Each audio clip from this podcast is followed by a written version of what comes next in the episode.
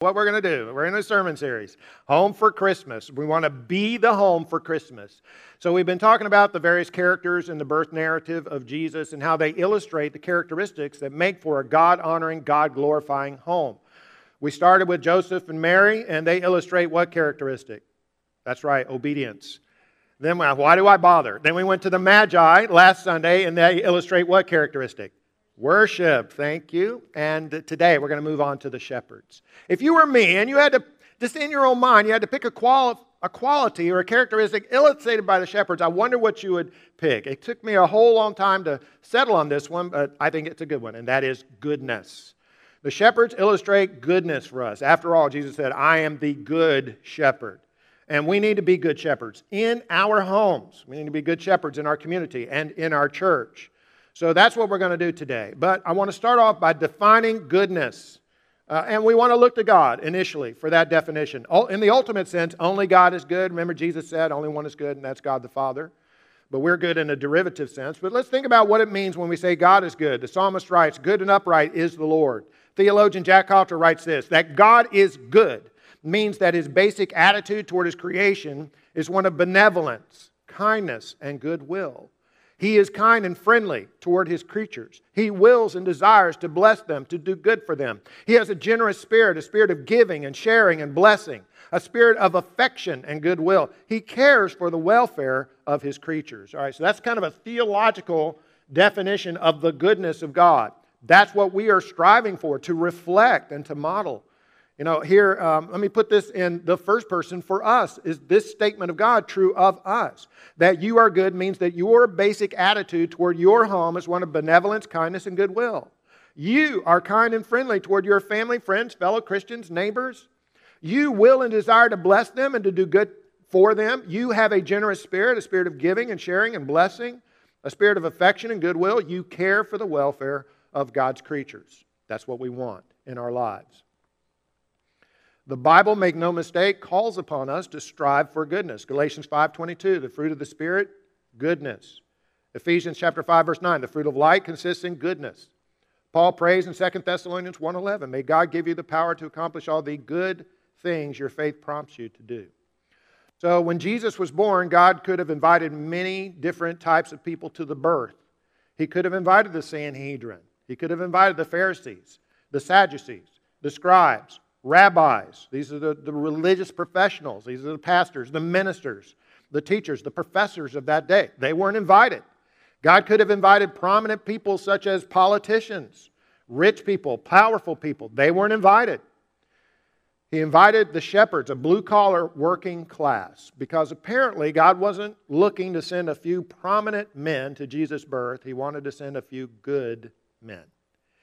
So let's let the shepherds illustrate that for us this morning. What are some of their good qualities or characteristics that we can incorporate? I want to start with good work. The shepherds were doing good work. Luke chapter 2, verse 8. That night there were shepherds staying in the fields nearby, guarding their flocks of sheep. These were working men. They're working the night shift when the angels appeared to them. God in the Bible seems to have an affinity for hardworking shepherds, does he not? If you reflect for a few moments on how often shepherds make their appearance in the Bible and are used by God, Abel was a shepherd. Abraham, Isaac, and Jacob, shepherds. Moses was a shepherd. David, the shepherd of Israel, who wrote, "The Lord is my shepherd." The leaders over the nation of Israel were called shepherds. Leaders in the church of Jesus Christ are pastors. What does that word pastor mean? It means shepherds. So God has an affinity for shepherds. They are hard-working men. And in their work, they are being good. God has called us to work, to do work. Ephesians 4:28, use your hands for good, hard work. And then give generously to those in need. 2 Thessalonians 3:10, those unwilling to work will not get to eat. Ephesians 2:10, created in Christ Jesus to do good works. If you have a job this morning, I say kudos to you. You have a vocation, a job, you go off to work every day. That is a good thing to do in the eyes of God. Just simply work, especially if you think about in this environment where it's possible for folks to just stay home and receive a workers' compensation check or to receive a stimulus check and maybe make more even than they could go into a job, so it becomes a disincentive to work. And a lot of people are not working. But the Protestant work ethic, as it is known, is a thing. It is in the Bible. God likes us to work, to provide for our families and our dependents and have some to share with others and to the kingdom of God. So kudos to you for working. Also, just want to say this. Some people eventually age out of their prime earning years, maybe reach that age of retirement. Kudos to you. Thank you for working. You worked hard in your life. Maybe now you have a pension, maybe Social Security, maybe a little bit more disposable time. So even when someone enters into retirement, the work is not done. A lot of times that's when more significant time can be given to kingdom projects and kingdom work. A lot of our ministries here are populated by retired folks, like the lunch ministry. All of our elders, the pastors in our church, are retired men. They have some disposable time that they are giving now, a large significant portion of it, to kingdom work. That opportunity never goes away. And as we age, maybe we're not physically able to do everything that we used to do when we were younger. But even if somebody is housebound, maybe watching live stream from home, not able to get out very much, there's ministry to be done. Perhaps the most important ministry calling in the church, that's the ministry of prayer. And there may be opportunities we're able to give more time to prayer in our lives because we have that disposable time than ever before. But I just want to say the basic thing right here, that work is good. And we see that in the shepherds, good work. All right, here's the second thing from the shepherds, modeled and illustrated, good hearing. Luke chapter 2, verses 9 through 14. Suddenly, an angel of the Lord appeared among them. The radiance of the Lord's glory surrounded them. They were terrified, but the angel reassured them. Don't be afraid. I bring you good news that will bring great joy to all the people. The Savior, yes, Christ the Lord, has been born today in Bethlehem, the city of David, and you will recognize them by this sign. You will find a baby wrapped snugly in strips of cloth, lying in a manger. And suddenly the angel was joined by a vast host of others, the armies of heaven, praising God and saying, Glory to God in the highest heaven, and peace on earth to those with whom God is pleased. They heard from God. Good hearing. That's what I mean. They heard from God. Again, why the shepherds and not the Pharisees? Why did the shepherds hear from God and not the Pharisees that night? Because the shepherds had good hearing for hearing from God. Remember Jesus saying, He who has ears to hear, let him what? Hear. The shepherds had ears to hear. I don't know why. It may be something about that vocation.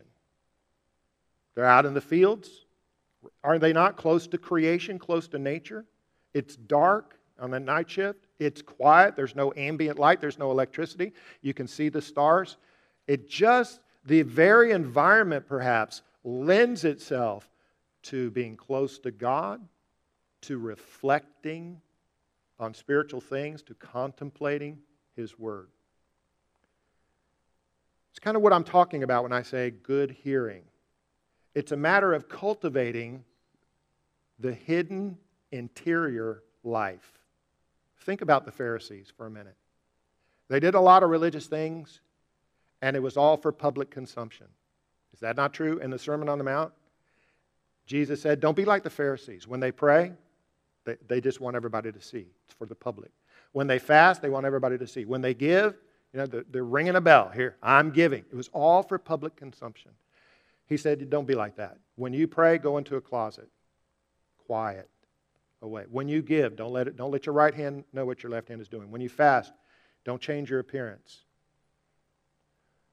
We're called to have a secret life, a private life, but a good secret life. But one that is only seen by God. This is the interior life that we are to cultivate. When I say, so we're talking about now, let's make the application. The shepherds heard from God. We want to hear from God. Although they illustrate it, I don't mean to hear from God in the exact same way that they did. An angel, a supernatural revelation, that was very rare, certainly for the shepherds. Paul writes in 2 Timothy 3:16, all Scripture is God-breathed and useful for instruction, conviction, correction, training in righteousness, so that the man of God may be complete, fully equipped for every good work. What the shepherds saw and heard, an audible revelation from God, we have written for us. It's inscripturated. It's the written Scriptures. I have never heard an audible voice from God.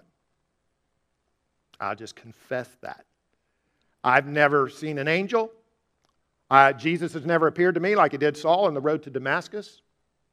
I've never heard a voice from a burning bush. I've never heard from God the Father. I've never heard a still, small voice speaking in my mind or heart. I've never heard the audible voice of God. I'm not saying it's impossible. I'm not saying you haven't. I'm just saying I haven't, and I truly don't expect to. And in some ways, the written word that we have from God, in some ways, is superior to an audible voice. Listen again to what theologian Jack Cottrell says. If we have anything in the category of objective, verbal revelation that is written rather than unwritten, that must be our norm for theology. That is what we understand about God. Written revelation takes precedence over a one-time oral revelation because of its finality and continuing availability in dependable form. The written revelation takes precedence. Don't feel shorted because an angel has not appeared to you or you have not received an audible revelation from God. Good hearing means cultivating the interior life. Because we are not shepherds, I'm pretty confident, looking around here this morning, that nobody here is a literal shepherd. Nobody's going to work tonight or tomorrow out in the field watching over sheep or lambs. But because we are not, and our vocation does not lend itself to being in the quiet, in the dark, out and alone, where we can reflect and contemplate. We're in a busy world. We're in a digital world. We're in a complex society as far as the different kind of works that are available to us. That simply means if we're to do this, we must be much more intentional about cultivating the interior life, maybe, than they had to be. In William Irvine's book, A Guide to the Good Life, he writes this.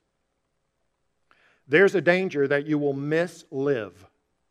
That despite all your activity, despite all the pleasant diversions you might have enjoyed while alive, you will end up living a bad life. There is, in other words, danger that when you're on your deathbed, you will look back and realize that you wasted your one chance at living. Instead of spending your life pursuing something genuinely valuable, you squandered it because you allowed yourself to be distracted by the various baubles life has to offer. Now, you know what he's talking here about? Being distracted about transitory things that in the end don't really matter. What kind of things would those be? An iPhone? It might be Facebook. It might be TikTok or Instagram or 100 other things. I don't have a clue what they are.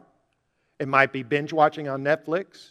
Are we not a society and a culture that is driven by the consumption of entertainment? Oh, yes. Now, I consume entertainment, and I am involved in technology. All of us are. We swim in it like the fish, like that old Saul, the fish swimming in the water, who sang, "What is water?" It is so much a part of our life and our environment, sometimes we don't even recognize how it's influencing us. But what we're saying here is we simply must, and there is no substitute for this. We're talking about goodness. There's no substitute for cultivating an interior life.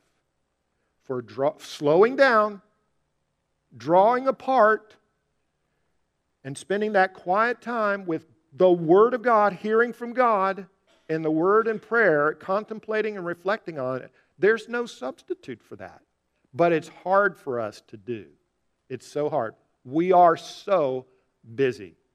Only 24 hours in a day. If I had one more hour If I just had a 25th hour to get my stuff done, you know what you'd do? You'd watch another 2 episodes on Netflix. We'd find a way to fill it up with baubles. I'm guilty. So, we really have to work at doing it, slowing down, drawing apart to hear from God. It's possible.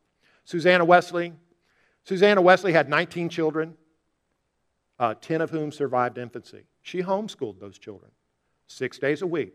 Homeschooling hours were 9 to 12 and 2 to 5.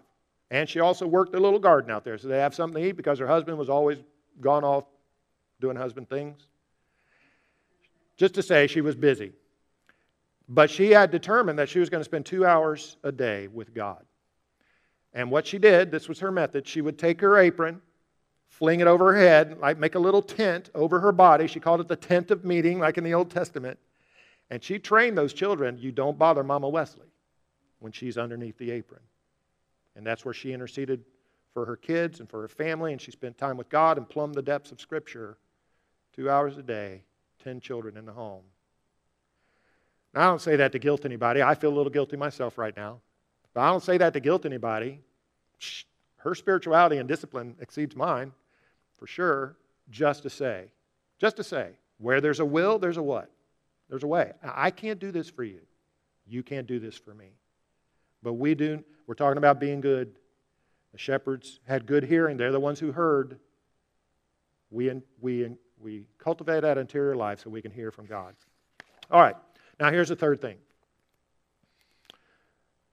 But we're talking about the shepherds, how they kind of illustrate the goodness that we want to incorporate into our homes. Our homes need us to hear from God.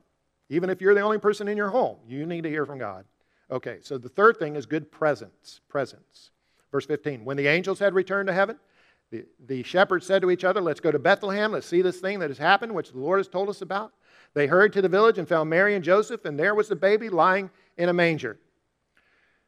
The present of the shepherds was their presence. Their presence was their present.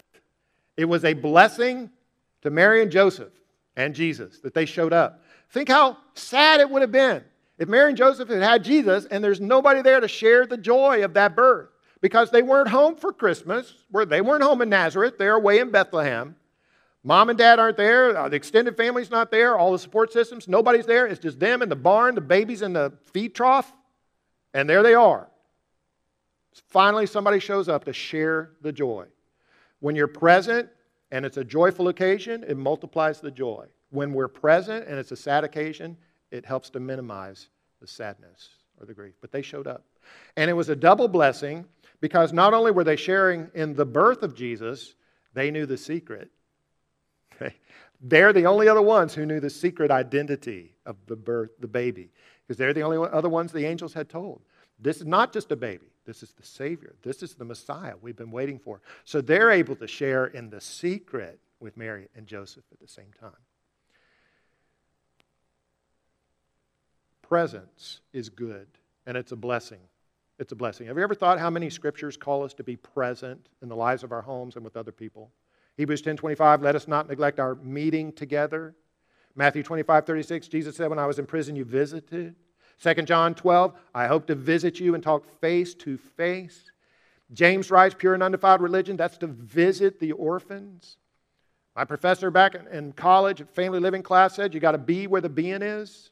You got to be where the being is. So if you've had children or are raising children, you know what that means. If you raise children, there are times they got a football game, they got a soccer game, they got a violin recital, they got jazz, dance. You want to be there. It's important to be where the being is. And there are other opportunities. I mean, we have people in our congregation, they are being where the being is by fostering children or by adopting children. Now, your presence in that situation is a life-giving presence. We have grandparents in our congregation who are helping to raise their grandchildren. That's the blessing. That's the good of presence. We have other grandparents in our congregation. They're not just helping to raise their grandchildren. They're raising their grandchildren. I know that of at least 2 grandparents in our church stepping into the gap and making a life-giving difference for children or for grandchildren.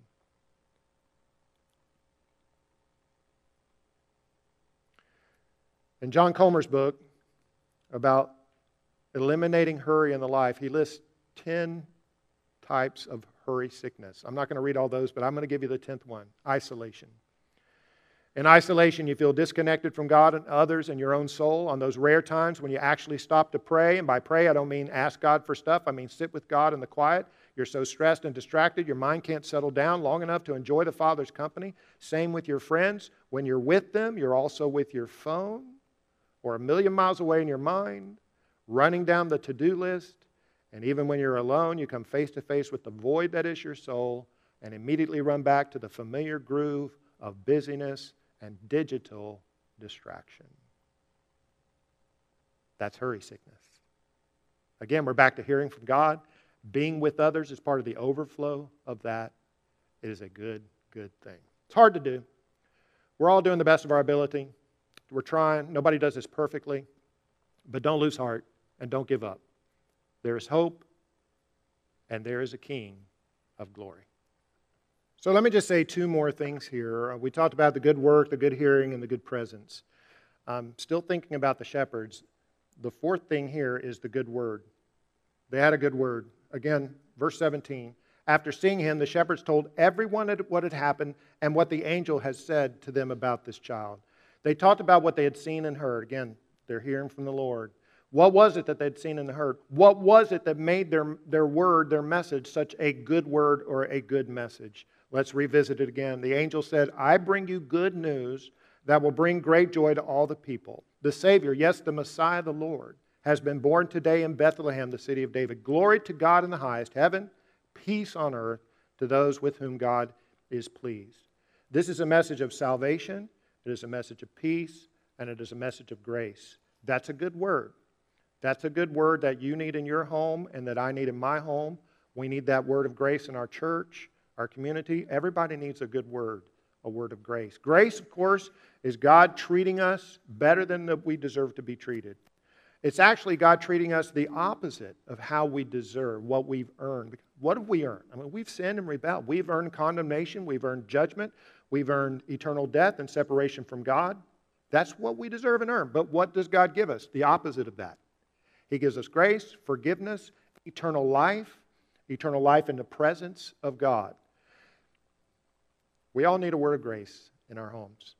Husbands, your wives need a word of grace to be treated better than they deserve, sometimes the opposite of how they deserve. Wives, your husband needs a word of grace in the home. Parents, our children need grace. Should there be discipline? Yeah, but the undercurrent of all homes needs to be a word of grace. All churches need to have the undercurrent of grace in the church home. David Siemens wrote a book called Healing Grace. Now, David Siemens is a preacher, and he talked about when his son was in his teenage years, you know, at that church they would preach and then have an invitation hymn. I grew up in a church like that. There's an invitation hymn at the end of every sermon and service. And his son came up for the invitation hymn to be saved. Every Sunday. I mean, he was saved, and then he'd get saved again, and then he would come up again and get saved, and this continued to go on. So finally, David sat down with his son. He said, what's going on? His son said, well, you know, I want to follow God, and I want to be good, and I want to do right, and I hope I'll be faithful this time, but what if I fail? And what if I fall? And Siemens looked at his son. He said, son, you know, I know you pretty well. I've known you your whole life. Probably know you better than anyone except for maybe your mother. And I can say this with confidence about you. You will fail and you will fall. So what? And it's like a light went off in his son's head. He says, yeah, so what? It doesn't mean that I'm condemned.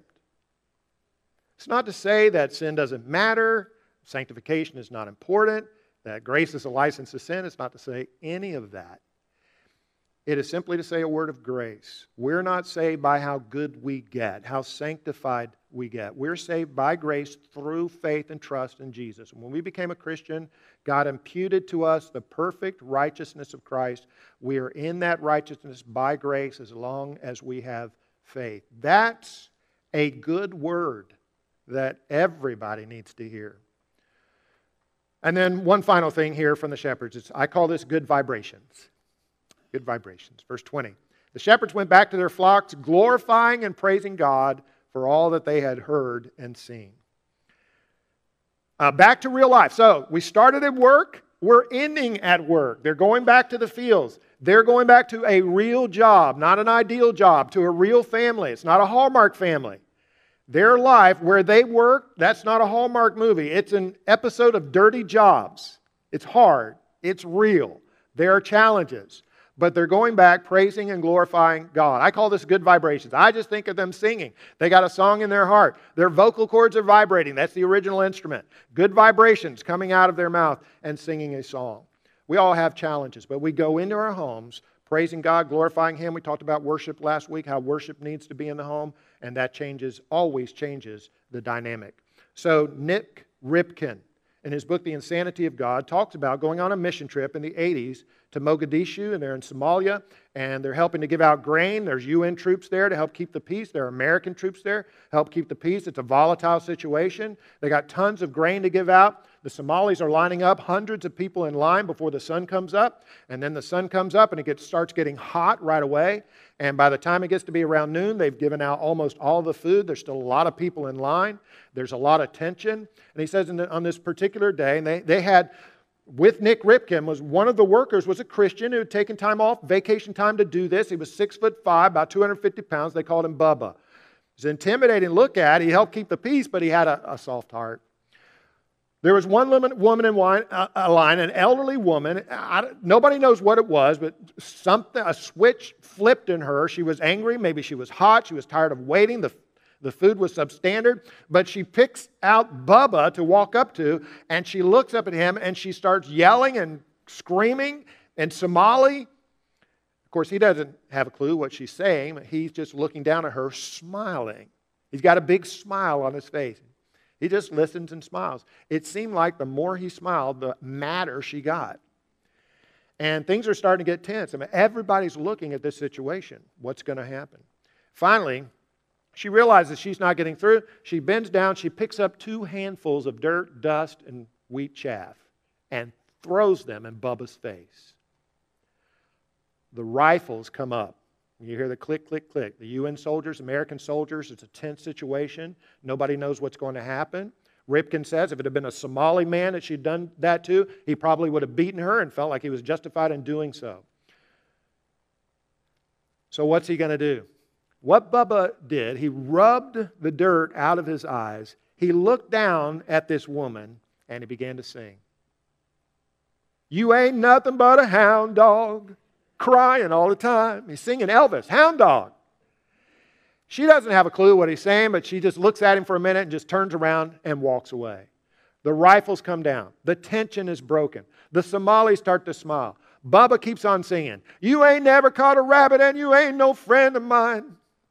The Somalis come over and they pat Bubba on the back and they're thanking him. They said, we didn't know you could sing. He says, oh yeah, back in the States, I'm known as Elvis. I'm very famous. And Ripken says what he's witnessed there was a little moment of grace. A little moment of grace. It made all the difference in that situation. A man with a song in his heart. Says when he got back home, he got a CD of Elvis' greatest hits. He put his picture on it, Bubba did, and sent it to the Somali guards.